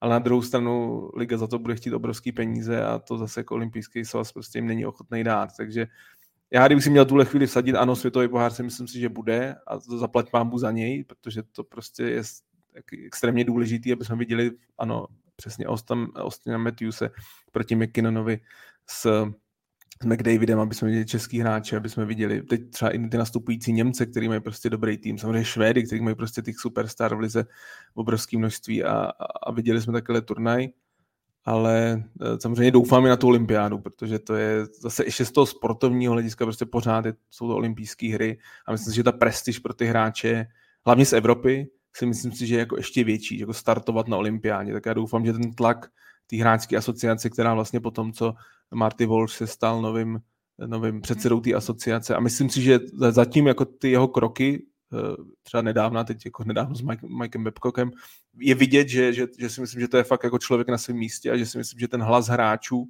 bude výrazně silnější, než byl třeba v té minulý CBA. Zmiňoval se tady, že dlouho jsme neměli výluku. výluku. Jeden z důvodů, proč nebyla výluka, je to, že hráči došli, v tom posledním vyjednávání šli strašně do kouta. A v podstatě jako moc svýho si neprosadili a, a liga se tak jako prosadila ve, ve, a majitele, proto Gary Batman je u majitelů NHL tak neuvěřitelně populární, si prosadili vlastně ve směs všechno. Takže ano, doufám, že tenhle smělej plán vyjde, myslím si, že to přeje každý uh, hokejový fanoušek a zároveň pro hokej jako sport je to neuvěřitelně důležitý ve všech zemích, kde se hokej hraje tomu vlastně zmínil jednu věc, Matěj zmínil mistrovství světa, uh, který uh, jsem měl jedno z nejpopulárnějších nebo nejvíc příspěvků uh, diskuzi v historii mého profilu na Twitteru, co se týče, když jsem tam právě vytáhnul z klubouku téma, že mě poslední ročník mistrovství světa vlastně minul. Uh, mě prostě, přestože se odehrál, tak já jsem uh, i jako, co týče taková ta čtvrtfinálová horečka toho českého týmu a i těch ostatních, neprožíval jsem to. Vůbec jsem v tom nebyl v tom turnaji. A ptal jsem se, uh, jestli to má někdo podobně a byl jsem překvapený, že tam ta odveza byla jako nesmírně silná. Samozřejmě, to mini bublinka, ale ty lidi tam vlastně říkali, že o důvody, že tím, že NHL jako znají ty hráče, zajímají se o hokej, tak vidí, že tam hraje několikátá garnitura a hlavně, že to hraje každý rok. Že ten důvod, proč se mistrovství ta hraje každý rok, je jednak finanční výdělek, to je samozřejmě nesmírně důležitá záležitost, a taky to, že i přesto, že v Evropě je kontext mezinárodního hokeje daleko populárnější a známější, má daleko větší tradice než co týče NHL a Severní Ameriky, tak i tak ta značka jako toho sportu jako takového je třeba jí prostě propagovat a živit. A, a, a, a aby se o tom přesně psalo, mluvilo, aby ty zápasy přicházely, aby se prostě rozdělovaly medaile, byly noví hrdinové a tak dál. A v tomto kontextu, i když se vlastně bavíme o Evropě, kde kdyby, kde vlastně je druhý problém, kde vlastně se křičí z hlediska některé fanouškovské obce, udělejte to dvakrát, jako po dvou letech, udělejte tam prostě tu pauzu nedělejte to každý rok, ale prostě obrok, tak tady se vlastně prosí na té druhé straně uh, země koule, aby se alespoň nějaká ta akce udála. A z hlediska, myslím, že hokej jako takovýho a NHL jako značky je to nejklíčovější, nejpalčivější a absolutně nejdůležitější problém, který eh, jako řeší, musí řešit a hlavně ho musí vyřešit v tom směru, aby se ta událost odehrála. Souhlasím naprosto s Matějem, že daleko pravděpodobnější, když člověk se trošku mezi řádky ty jednotlivý výroky těch, těch, těch představitelů, tak se tam nechávají trošku zadní vrátka, co se týče olympiády, ale světový pohár je kompletně v jejich kompetenci je možný ho prostě zorganizovat podle jejich pravidel, jak si budou přát, v jakém termínu a tak dále. Tudíž je to pravděpodobnější. Bylo by super, kdyby se to odehrálo za 2025, čeho si říkali, jestli se nepletu, je to tak, za dva roky. A klidně v tom jako předsezónním um, termínu, který se odehrál že v roce 2016. Takže jako vlastně použiju jenom jen houšť, jen houšť takovýhle uh, typů turnajů, protože přesně chceš poprvé v historii vidět, vytvořit úplně novou rivalitu toho typu, že prostě půjde Amerika proti Kanadě, McDavid proti Matthewsovi. Prostě to je, to je ten tahák typu Messi, Ronaldo, který má samozřejmě daleko větší přesah, ale to je prostě to, co ty potřebuješ vytvořit z hlediska nejenom té finanční stránky toho um, té soutěže, ale vůbec pro jako propojení hokeje s mladými lidmi obecně, protože tohle to tahá. A myslím si, že no, nemůžu jako víc zdůraznit ten fakt, jak moc je to podstatný, aby se po víc jak když se nebavíme teda o olympiádě, tak to je po více jak deseti letech, ale od světového poháru 2016, aby se takřka po deseti letech odehrála typ takovýhle akce. Je to prostě absolutně klíčový. Jak ale se tváříte na tu ruskou otázku a uh, věříte v uskutečnění světového poháru bez ruských hráčů? No. Ne. No je to, je to tak ryze politický téma. Já samozřejmě jako na uh, účast ruských sportovců obecně mám jako ryze uh, na mezinárodních akcích uh, ryze jako zamítavý názory. Nemyslím si, že v současné době, kdy jsou uh, určitý části jako evropského kontinentu páchaný zvěrstva, jaký jsou, tak by se tam měly objevit. Na druhou stranu jsem asi schopnej tu situaci nějak pragmaticky rozklíčovat do té míry, že pokud by ten turnaj uh, byl uh, organizovaný uh, NHL, tak uh, ta, ten přístup k tomu bude samozřejmě kompletně jiný než ten můj. A samozřejmě v rámci olympijské otázky je to zase úplně něco jiného. To má daleko mez, víc větší mezinárodnější přesah, protože to se to netýká čistě jenom hokeje, ale celý, celosvětový vlastně sportovní obce. A, takže tam by ta otázka byla trochu jiná, jinak posazená. Ale pokud se bavíme o mm, organizaci takového turnaje ze strany NHL, tak, tak si myslím, že účasti zborný by, by nic říct, jako z mýho pohledu osobního bohužel, ale nic nebránilo. Já si taky myslím, že eh, když se bavíme o tom světovém poháru, tak, eh, tak v podstatě bych spíš byl překvapený, kdyby tam nestartovali Jo, můžeme se bavit o tom, že budou startovat třeba v jiných drezech a, a takové záležitosti, ale, ale prostě myslím si, že ten My tlak... Startovali, no. No, paradoxně, paradoxně ten tlak jako i ze strany NHL tam bude, prostě oni tam budou chtít mít všechny ty hvězdy, oni tam nebudou chtít mít jako to bylo i tehdy, že když vznikl ten, ten tým mladých hráčů a, a tým Evropy, že byl za účelem prostě toho, aby tam byli hráči jako Leon Draisaitl, Zdeno Chára, eh, Tomas Vanek, eh, Andřej Kopitar a, a další. A, a v tomhle případě to bude, eh, nebo takhle, prostě myslím si, že NHL bude dělat maximum pro to, aby, jo, buďme konkrétní, pro Alexe Ovečkina to asi bude poslední velký mezinárodní turnaj v jeho kariéře. A zároveň možná pro, nebo asi i pro Sydneyho Crosbyho, tak aby prostě tyhle ty dva hráči, kteří prostě sobě nastupovali eh, dneska už kolik nějakých 18, 18 let v NHL, a, a vlastně, jak jsme se zase bavili z toho marketingového hlediska, tak to bych řekl, že abych to taky chválil, tak bych řekl, že právě zápasy Ovečkin versus Crosby byly jedno z mála takových jako dobře zmáknutých marketingových zápasů a taky to byly jednoznačně zápasy Pittsburghu a Washingtonu nejsledovanější. Na přelomu to 2010-2011 v té době to byly prostě nejsledovanější zápasy každoročně. Takže si myslím, že ten tlak, aby, aby tam jako ruský hráči startovali, bude a vlastně já bych byl spíš překvapený, kdyby tam nebyli. No. A jak to vidíte s českým týmem? Já jsem se díval na předběžnou sestavu eh, potenciálních eh, zástupců z NHL a konkrétně v obraně eh, tam nemáme zase tak široký výběr.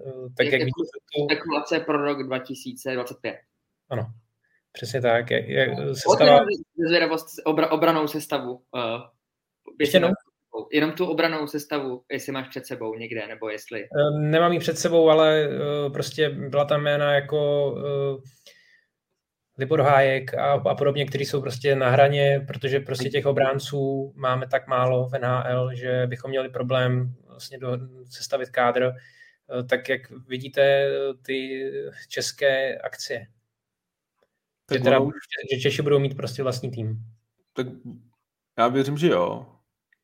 I z pohledu nějaký tradice si myslím, že prostě jako samozřejmě chápu, že jsem si vědom, že každoročně že českých hráčů v ubývá a, a naše výsledky prostě na mezinárodních turnajích dlouhodobě už za moc nestojí, ale, ale pořád si myslím, že, že to Česko, že, že má jako svo, svoje jméno a že, že si nemyslím, že bychom byli, jako jestli třeba naznačuje, že by bylo prostě československý tým, tak samozřejmě jako, i když na druhou stranu Slovensko, že má, měl ty silný drafty, ale z, z, právě třeba z toho defenzivního, ano, byl by tam teda Šimon Němec a, um, Martin Feherváry, no. Jo, to je pravda, jo, já na jsem zapomněl. Toto. No tak vlastně z tohohle hlediska by asi to bylo to, ale já zase věřím v tomhle, že třeba v defenzivě, tam si právě myslím, nevím, jestli to stihne do 2.25, ale mně, jak se prostě líbí poslední výběry mládežnický, jak 20, tak 18, tak si právě myslím, že v defenzivě máme dost našlápnuto na to, aby za pár let naše obrana nebyla vůbec špatná.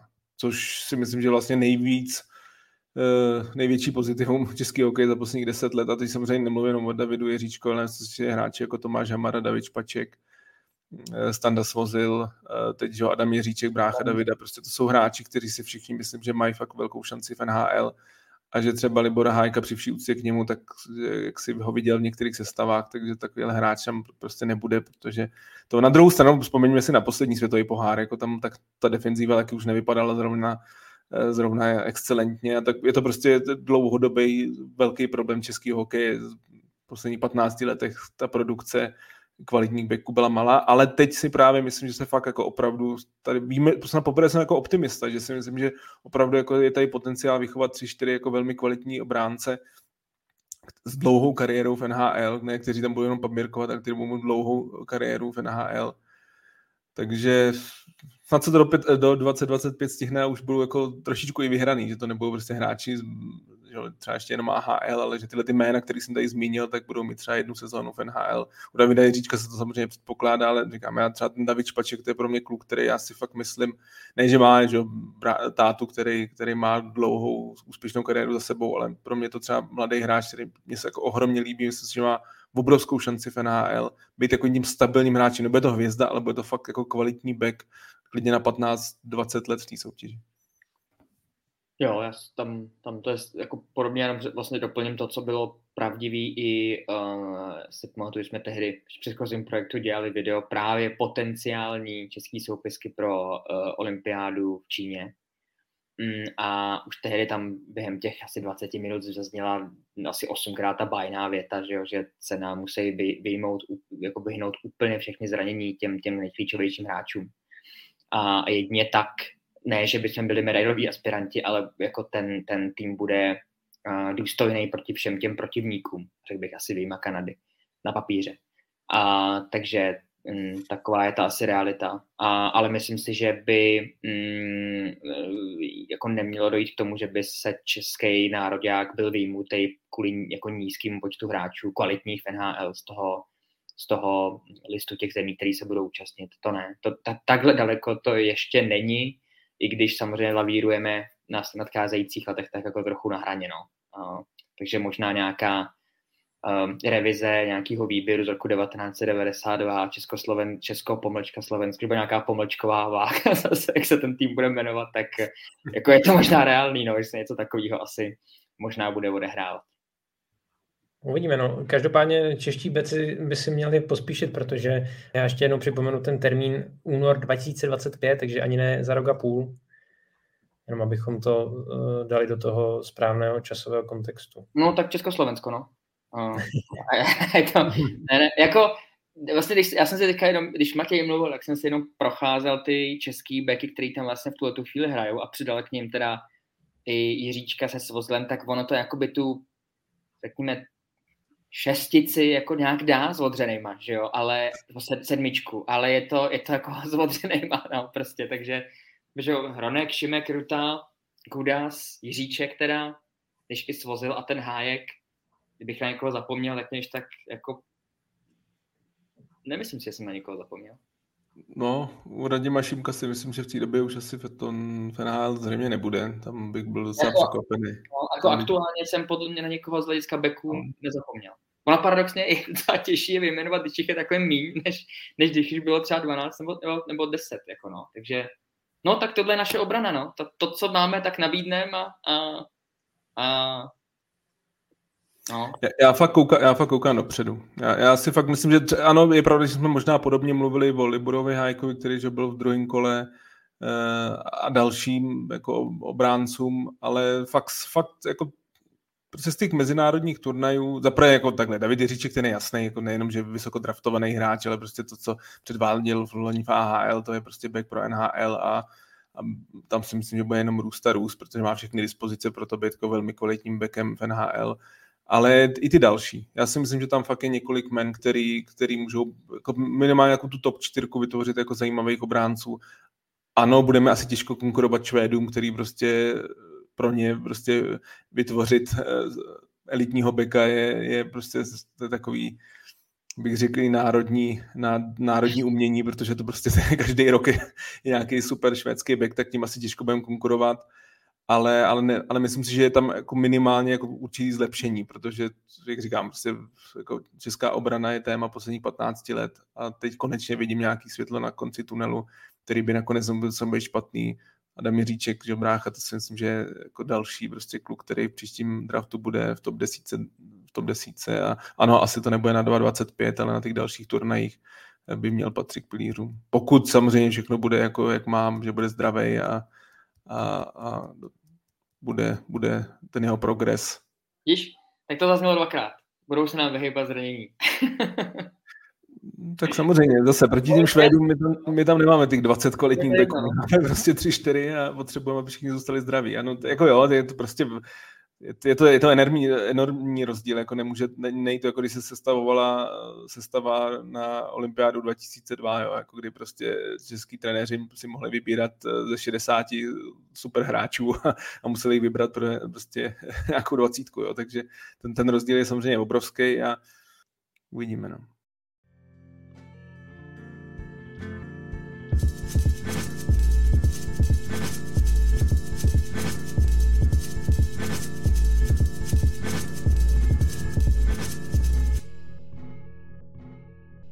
Ve třetí části zhodnotíme aktuální formát základní části a playoff a prodiskutujeme potenciální změny a začneme u prodloužení v zápasech základní části, u kterého se uvažuje na jedné straně o nárůstu hracího času z 5 na 10 minut a na straně druhé o úplné zrušení následných samostatných nájezdů s tím, že by zápas skončil po prodloužení nerozhodně a vrátili by se remízy. Takže nejprve, jak to vidíte s tím hracím časem v prodloužení? Jestli by se teda uh, mělo hrát místo pěti, deset minut, Matěj. No, nomináři budou mít určitě radost, že, že budou na zápase zase o pár, pár možná vlastně i desítek minut díl, protože se samozřejmě to protáhne s tím přerušovaným časem. Ne, to samozřejmě byla trošku jako jedenáctká poznámka. Tam je jasný, odkud to, odkud to jde. Prostě já si myslím, že v Severní Americe se někdy ty samostatné nájezdy úplně neuchytili, že když s nimi NHL přišla, tak si myslím, že z prvních letech to bylo celkem atraktivní, že člověk čas od času viděl nějaký unikátní krásný zakončení, ale myslím si, že prostě ten severoamerický divák nikdy k tomu úplně nepři, nepřil nul. A je pravda, že navíc jako to prodloužení 3 na 3 prostě já asi nejsem jeho úplně největší fanoušek, já prostě mám rád hokej 5 na 5, ale je pravda, že samozřejmě z toho diváckého hlediska, když teda se ne, neuchýlejí ty oba týmy, že si jako nechají puk a, a posílají si to za bránou, ale že fakt jako jdou jeden proti sobě, tak jsou jako extrémně atraktivní na tu koukatelnost. Takže jako já proti tomu nic nemám. Je, jako je to změna, která, která pokud, pokud projde a bude se hrát prostě prodloužení 3 na 3, 10 minut, tak uh, já si myslím, že málo kdy dojde k remíze, že do těch 10 minut prostě fakt ten gol 90% dáte a, a když ne, no, tak gol bude remíza. Není to jako změna, která by pro mě byla nějaká, že bych si řekl, Mada, co to, co to NHL dělá a docela jí i rozumím a chápu, odkud vlastně vychází, protože fakt v té Severní Americe si myslím, že ty nájezdy Eh, nikdy, nikdy se úplně nechytili, neuchytili. Co ty, Honzo? Eh, jak, jak bys přijímal eh, zápas s remízou? No, všema deseti, musím říct. Já nájezdy jako nemám moc rád, nebaví mě.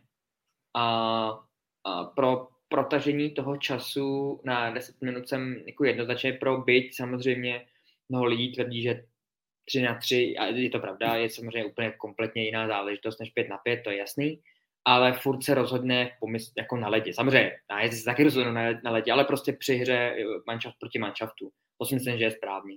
Takže já jsem ty dvě změny, které se teďka zmínil, jsem jako všema deseti jednoznačně pro. Jednak z hlediska zvýšení paradoxní atraktivity, protože prostě ty tři na tři přináší momenty, které jsou atraktivní, Matěj zmínil, a druhá ze svého osobního hlediska nájezdy podle mě v jakýmkoliv případě v základní části a samozřejmě potažmo už v NHL vůbec při dlouhodobí soutěži nejsou uh, jako ideální. To je, to je věc podle mě, která je na, na tu národnostní soutěž, třeba na mistrovství světa, na ty uh, zápasy těch základních částech, tam to podle mě jako patří a má to v té mezinárodní, v evropské části to má tu, přesně tu tradici větší. Ty změny je nať, nať to přinesou. Já se na to dívám těma českýma očima, no, jako mě ty nájezdy vůbec nevadí. A vlastně jsem si tak jako sám pro sebe řekl, že návrat těch remíz nějakým způsobem by mi, by mi to vadilo, že se prostě nerozhodne o vítězi a že ty týmy budou mít jenom po jednom bodu. Nějak jsem si odvykl prostě. Ta představa vlastně je taková zvláštní pro mě. No. Je to návrat někam do těch já nevím, 90. let a nevím, no. Tak je to, ale z té základní části asi třeba nepamatuju, že bych byl, když jsem sledoval nějaký, nějaký match, který by potom šel do těch nájezdů a šlo by se vlastně do nějakého, potažmo třeba 52.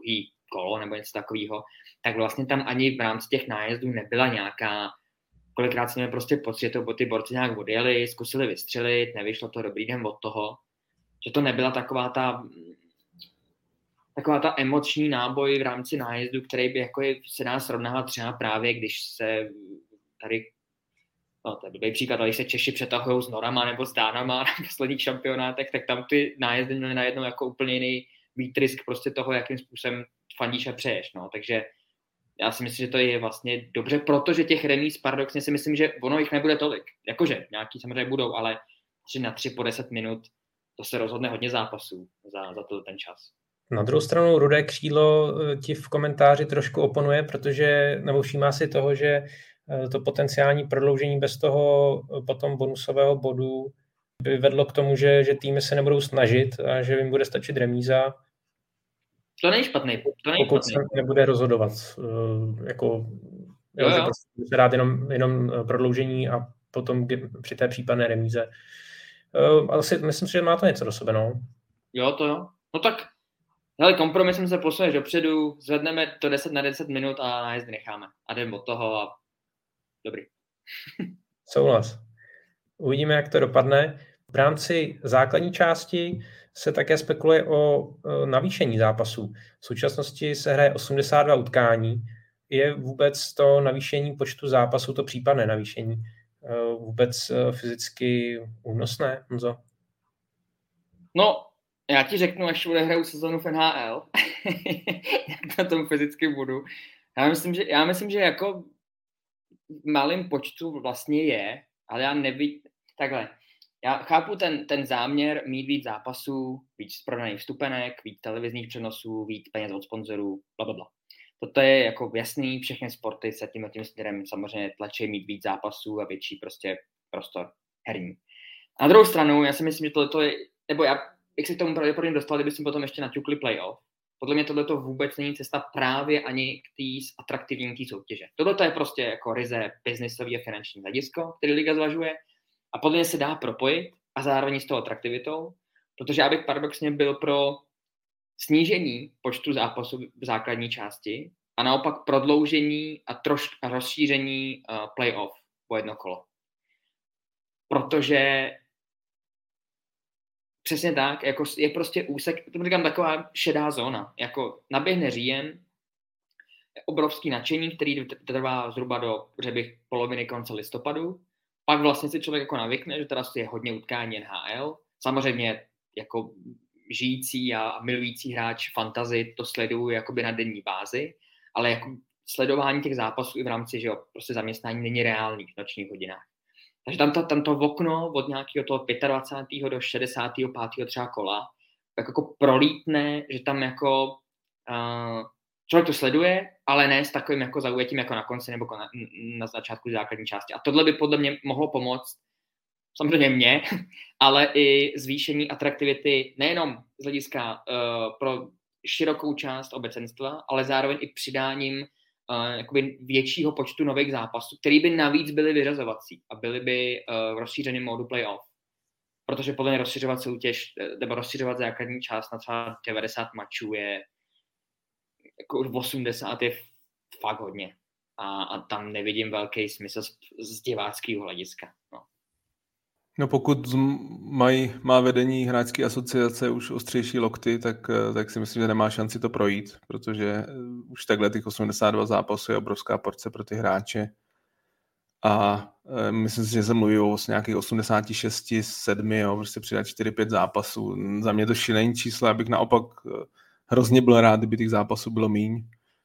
Že třeba o 10 míň, nějakých 72 by bylo naprosto ideál protože z toho fanouškovského hlediska, jasně, my se všichni těšíme na, na říjen, říjen je člověk přilepený k monitoru a, a k televizi a kouká se na řadu zápasů, je prostě tam to počáteční nadšení, jenomže to nadšení pak kolem Vánoc jako vyprchá a říkám přesně ty zápasy mezi 30. a 60. kolem jsou takový jako strašně splývají já bych řekl, že konec konců splývají i tím hráčům, si myslím. Já si, prostě podle mě nejde, no, takhle, to není, že z mý hlavy, člověk se baví s hráčem a nejde odehrát 82 zápasů na 100%. To prostě není fyzicky možný a jsou, jsou prostě zápasy, který jako do nich prostě ten hráč nejde, nejde, nejde na 100%. To, to, to je naprostá logická věc.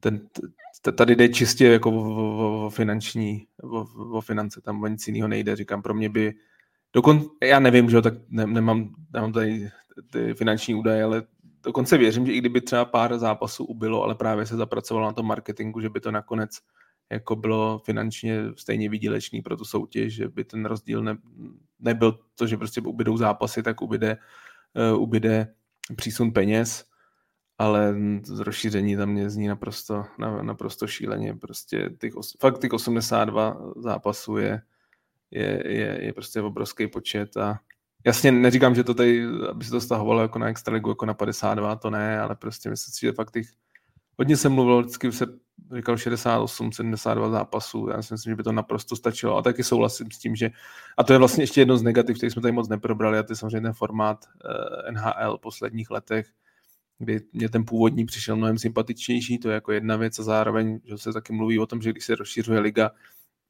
takže by se po, já nevím po jak strašně dlouhé době, ale no po strašně dlouhé době mohlo rozšířit playoff na víc než 16 týmů, protože 16, když bylo v lize 21 týmů, tak taky do playoff šlo 16 týmů. Dneska jich máme 32 a pořád chodí 16 týmů. Takže kdyby tam bylo nějaký takový něco jako předkolo, jo, zase ne, nechceme jít do druhého extrému jako Česká extraliga, kde prostě vlastně playoff udělá úplně každý, kromě dvou celků, tak eh, to zase ne, ale myslím si, že kdyby právě tam přišlo to, protože zase vzpomeňme si na předloňskou sezónu, to na východě bylo úplně šílený, jako v lednu si věděl 8 týmů, co jde do playoff a, a, a další týmy, které jsou v high. A jaká byla atraktivita tý, zbytku té základní části? Fakt jenom se určovalo, kdo s kým bude hrát a, a, a jaký týmy prostě se jak propadnou a jak budou draftovat.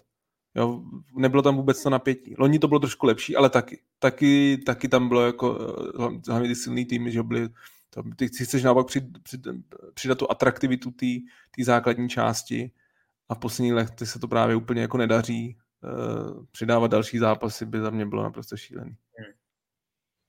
Já jsem rád za 82 zápasů, když to srovnám eh, s, eh, s baseballovou MLB, kde je myslím 162 zápasů, je to fakt jako na celý rok. Základní část, tak tam se už úplně v tom člověk musí ztrácet. Eh, samozřejmě je to, je to jiný sport, eh, jiné podmínky, ale eh, rozhodně bych základní část nerozšiřoval. Myslím si, že takhle je to jako dobrý. Můžeme se možná bavit o, o posunutí začátku sezóny třeba já, já jenom, jak jsi říkal, to úplně jenom malá vsuvka, jak jsi říkal ten baseball, souhlas, ten, zá, ten počet těch zápasů je tam prostě šílený, ale samozřejmě to tím, že prostě oni hrajou každý den a že ta, ta únava po tom zápase není taková. Ale co si myslím, že NHL trošku to zkoušelo to covidu, že si veme, doufám, a mě dává smysl, mně se líbí ty série kdy prostě fakt ten tým přijede, když víš, že prostě bude hrát uh, že během sezóny třeba s tím týmem čtyřikrát, takže tam přijede a bude hrát třeba dvě utkání. Jo? Že to, to je věc, která, že, ty, že hraješ proti jednomu týmu dvakrát třeba za sebou a to znamená, že to je takový jako mini, mini playoff v té základní části, že vlastně ty odehrají zápas a pak máš na jako pivku a hned třeba za druhý den hraješ proti tomu týmu znovu. Jo, to jsou věci, které je, ano, je to občas NHL, ale myslím si, že to bude víc a víc. Jo? Jakože to zaprvé zase i vzhledem k tomu cestování, protože ne, prostě ten trend, aby se jako přilítávalo přes, přes zá, ze západu na východ a z východu na západ, eh, prostě je jasný. Ale zároveň to, co se mi třeba na té na tý Major League Baseball líbí, samozřejmě tam ten počet je mnohem větší, ty zápasů, ale prostě tyhle ty jako minisérie mezi těma týmama, hlavně u těch rivalů, to si myslím, že je neuvěřitelné. Že právě to je z marketingového hlediska pro mě jako může být hrozně atraktivní, kdy ty týmy se rozdají dvakrát za sebou, ty hráči už že, mají tam nějakou pivku na sebe a, a zase to přidá trošku ty, ty, ty, že mně prostě přijde, že v posledních letech, hlavně v základní části playoff, to samozřejmě je výrazně lepší, ale v základní části, že někdy to je takový, jako, ano, je to technicky krásný hokej, ale jak se ubralo na té tvrdosti a tak, tak je to takový jako, někdy až, až, až odploužený, jo, jakože to prostě, ano, je to rychlej hokej, ale taková ta dravost, jako rvát o ten výsledek, mně občas přijde, že, že trochu jako ubyla zase to, jsme v té staré NHL viděli víc, prostě víc toho důrazu a víc taky to bojování jako za každý, za každý bod. Ano, jak jsem říkal, je to pochopitelný, 82 zápasů odehrát se nedá na 100%, to prostě nejde, ale tohle by třeba mohlo trochu pomoct. To, to je ten Tejvsův návrh, který on před pár lety předložil po nějaký konzultaci s, s lidma, kteří se samozřejmě okolo NHL pohybují, že by se vyloženě hrálo po, po sériích, postupně jakoby po klubech, po klubech. On tam počítal, jaká by byla uh, vlastně jaká by byla nižší spotřeba nalítaných kilometrů, jak pro hráče, tak samozřejmě pro soutěž, že by to přineslo i finanční uvolnění pro ty kluby, protože by nemuseli lítat tolik že by to právě přineslo tyhle ty rivality a Liga to tehdy totálně smetla ze stolu, že, že uh, to neexistuje, takováhle, takováhle záležitost. Něco to do sebe mělo, tohle bylo vloženo do extrému, že bys šel jako klub po klubu, třeba po šesti zápasech a po rozstupě bys to odehrával, ale tohle to mi nezní jako vůbec špatný nápad, že by to byly třeba dva, tři zápasy za sebou. To podle mě jako není nic proti ničemu. A přesně by to mohlo vytvořit nějaký i zárodky pro playoff potom. Eh, že by ty hráči na sebe číhali potom. Mimochodem, mm, že mod playoff nebo respektive selekce a výběr, kdo jde na koho, to je další obrovský téma, který... Uh, Pojďme na něj. No. Pojďme na něj, jak se ptá Petr Knápek, uh, uh, jak, jak vnímáte divoké karty. No, to je byla věc, která když jsem začal sledovat před 14 lety, třeba 13 NHL, opravdu jako extrémně, tak tohle mi trvalo třeba dva roky, než jsem jako pochopil, ten, ten, jako jak ty týmy vlastně na sebe jdou. Samozřejmě přeháním, ale podle mě, nebo já, já jsem zastánce, jsem zase že, z jiného části světa, tak prostě mně přijde nejle, nejlogičtější a nejlepší prostě v rámci, je, samozřejmě víme se furt rozdělení konferencí, to je jako v pořádku, to dává smysl, prostě první na osmýho a, a, a nazdar, druhý na sedmýho, třetí na šestýho, čtvrtý na pátýho. A jako stejně, stejně v rámci té konference, uh, ano, nemusí to být divizně, ale stejně v rámci té konference ty týmy mezi sebou nějaký jako půdky mají, pokud se tady bavíme vůbec o tomhle tématu nebo tom argumentu zachování těch uh, mm, třaskavých soubojů, rivalit, ale podle mě to je jako věc, která by tam stejně zůstala i s takovýmhle jako změněným nastavením. Takže já bych to změnil do tohohle formátu. A to se vlastně ani nebavím, o, kdyby se ta playoff rozšiřovalo, který, pro což já bych se přikláněl, aby to samozřejmě bylo jako nutný hrát trochu jinak, ale, ale abys prostě první šel na osmýho, no. Protože mně to přijde i to, co jsi prostě vyhrál, tak s tím do toho playoff jdeš. Logický. Souhlas, mě se ten původní formát strašně líbil. Pro, pro mě prostě neměl chybu. Jo, tady možná za mě mluví trošku konzerválem, já jsem se asi s tím novým nikdy úplně úplně eh, nepotkal. Eh, pak je tu samozřejmě to spekulování nějaký to play-in, třeba, eh, že by se to rozšířilo na, na pak playoff na 20 týmů, že by tam prostě byly ty čtyři nebo na každé straně dva týmy, které by prostě hráli třeba proti sobě. Tady jsem koukal v diskuzi na argument, že, že playoff má rozdělit ty silný týmy od slabých. S tím má naprosto souhlasím. To, to jo. Ale myslím si, že při tom výrazném rozšíření NHL, Přesně. při tom talentu, který v té lize je, si myslím si, že už bys, teď už jsem jako zastánce toho, že by tam rozšíření playoff se zaslou... Neříkám, aby jich hrálo 24 týmů, to ne, ale myslím si, že třeba těch 20, s tím, že by tam ty prostě 4 týmy byly v nějakém tom play-in, by, by dávalo smysl. Navíc uh, velmi často jenom navážu ty týmy, které jsou okolo té hrany, okolo té liney a třeba se obod nedostanou, tak ty úplně v klidu playoff můžou hrát, to nejsou tak. ty, které jsou jako na odpis. Teď, teď vlastně, když se bude, zase budeme připravovat na preview před novou sezónou, jako jako těch slabých týmů v NHL už moc není. Jako, že, že, tam prostě já si naopak říkám, prostě hlavně na tom východě, který je neuvěřitelně našlapaný, já tam říkám jako tady jako sak, tady tři, čtyři velmi silný týmy prostě playoff neudělají, protože tam prostě nemůžou vejít, protože těch, těch pozice je 8 a, a to, to, takže já tady chápu ten argument, proč, proč byl použit, ale myslím si, že se, se to prostě hodně mění, že, že NHL fakt jako toho talentu hokejového je hodně, jsou týmy, které jsou, jsou na cestě, které přicházejí, který fakt těch v posledních letech tak vysoko draftovali hráče a mají zajímavý týmy, který půjdou teď nahoru. A zase některý, jako třeba že pro českého diváka hodně atraktivní Boston, že taky si člověk říká, že úplně teď vypadnou, ne, taky nevypadnou, protože toho talentu je tam hodně.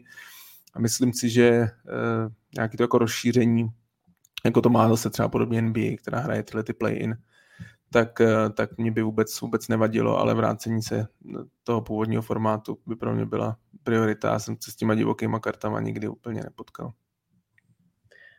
Mně ten uh, nový formát zpočátku nevadil, ani tak nešlo o tu divokou kartu, ale o ty pozice 1, 2, 3, uh, kdy se mi líbila ta myšlenka vytváření těch nových rivalit, ke kterým by normálně nedocházelo, že by ty týmy prostě na sebe častěji narážely, ale vlastně uh, poslední dobou mi začíná vadit, jak uh, vlastně se navzájem vyřazují ty opravdu silné týmy. Přesně. Takže uh, pomalu se začínám přiklánět k tomu, že bych, pokud bych mohl hlasovat, tak bych hlasoval pro ten starší formát, pro ten původní formát, co byl. Takže 1.8, 2.7 a tak dále. No. Už minulé padl jeden dotaz a uh, možná, že stejný tazatel se ptá i dnes, uh, uh, Jaroslav Šmerda se ptá na, na dresy. Jak se vlastně díváte na to, že týmy hrají teď doma v těch tmavých. A co byste říkali na to, že by hráli ve světlých, případně jestli by si o tom klubě neměli rozhodovat sami, v kterých dresech chtějí hrát doma? Jarda Šmerda nás podle mě módní otázku nebo mě aspoň trochu zaskočil. no, pojď, pojď Matěj, nechám, nechám ti prostor. Já bych si jako vůbec neměl problém. Já, já obecně mám radši tmavší drezy, jakože mě se víc lejt, ale zase chápu, že prostě třeba lidi, co už sledovali v NHL v 80. letech, nebo na přelomu 80. 90. letech prostě byli zvyklí na to, že se hrálo ve světlých drezek doma. Já si fakt myslím, že by to mohlo být na tom týmu. Ten druhý tým prostě bude vozit obě sady a, a zase je to dobrý, zase je to dobrý to třeba i střídat, že? Prostě, že člověk, když je domácí fanda, kouká, chodí na ty domácí zápasy, jak občas ten tým chce vidět, v těch druhých drezech. Říkám, mně se vždycky byly ty tmavý, kdy mě přijdou, že jsou prostě, to je ten klub, ale zase vím, že jsou jako fanouškovský základny, který třeba mají radši tu, tu bílou verzi, takovou jako čistší, než, než tu tmavou zrovna v, v jejich případě, takže to, to za mě jako s tím, myslím si, že tohle jako by měla být volba týmu a, a, a, a trošku s tím experimentovat si myslím, že není nic špatného. Já nevím, já teď... Pro... Absolutní souhlas promiň, že ty do toho skáču, ale že jsem třeba teď, jak, já vlastně, jak to je u té extraligy, že jak třeba, že tým, který já hodně sleduju, Litvínov, tak když přišel s těma novým adresem, který samozřejmě sklidil velkou kritiku, že jako po letech nemají že, klubový znak, ale tam je taky, že ten, ta černá verze je podle mě jako stokrát hezčí než ta, ta světlá. Myslím si, že když budou moc a budou hrát třeba 80% zápasů v té tmavé verzi, tak, tak to zase nic nebude to špatný. Chápu, že ta, ta světlá s tím čer, červeným Orlen není zase tak, není zase tak atraktivní, takže říkám, tady prostě fakt jako klidně si ty týmy můžou jako trošku zastarat se prostě dohodnou před zápasem a, a možná je to i třeba překvapení pro ty fandy, že jdeš na ten hokej, jdeš na ten zápas a nevíš vlastně, v jaký ten tým nastoupí, že, že to prostě se rozhodnou vyhoďky před zápasem a najednou tam vidíš, jo, dneska jsme, dneska jsme, já nevím, fandíš prostě Toronto, tak dneska jsme v modrém, nebo dneska jedeme prostě bílou, bílou verzi. Za mě tohle není vůbec špatný. Jo, ale to, to vůbec, to, to nikdy neuvažoval, jako mě to je... Uh... Nemáš na názor. Takhle, jako je pravda, že jednu věc by to asi ulehčilo a to vždycky, když třeba jako jsem sledoval hokejový zápas třeba s partnerkou nebo takhle, jak jsem vždycky, že musíš, my jsme modrý, jakože to prostě popíšeš tím tím. Tím a tady by to bylo snažší, protože jsme, jsme vždycky modrý, tak jako doma, tak to by bylo jako snažší, ale uh, mě to vlastně v celku asi jedno a vlastně, kdyby se to ten klub mohl um, volit samovolně, nebo ty hráči bys to mohli volit samovolně, že, jo? že třeba mají sérii teďka v tomhle tom, kde budou hrát v něm a ten hostující celek se přizpůsobí, proč ne, jakože úplně v pohodě, no. Já musím říct, že Winnipeg má hezký oba dva typy drezů, takže pro mě to je v pohodě, jako.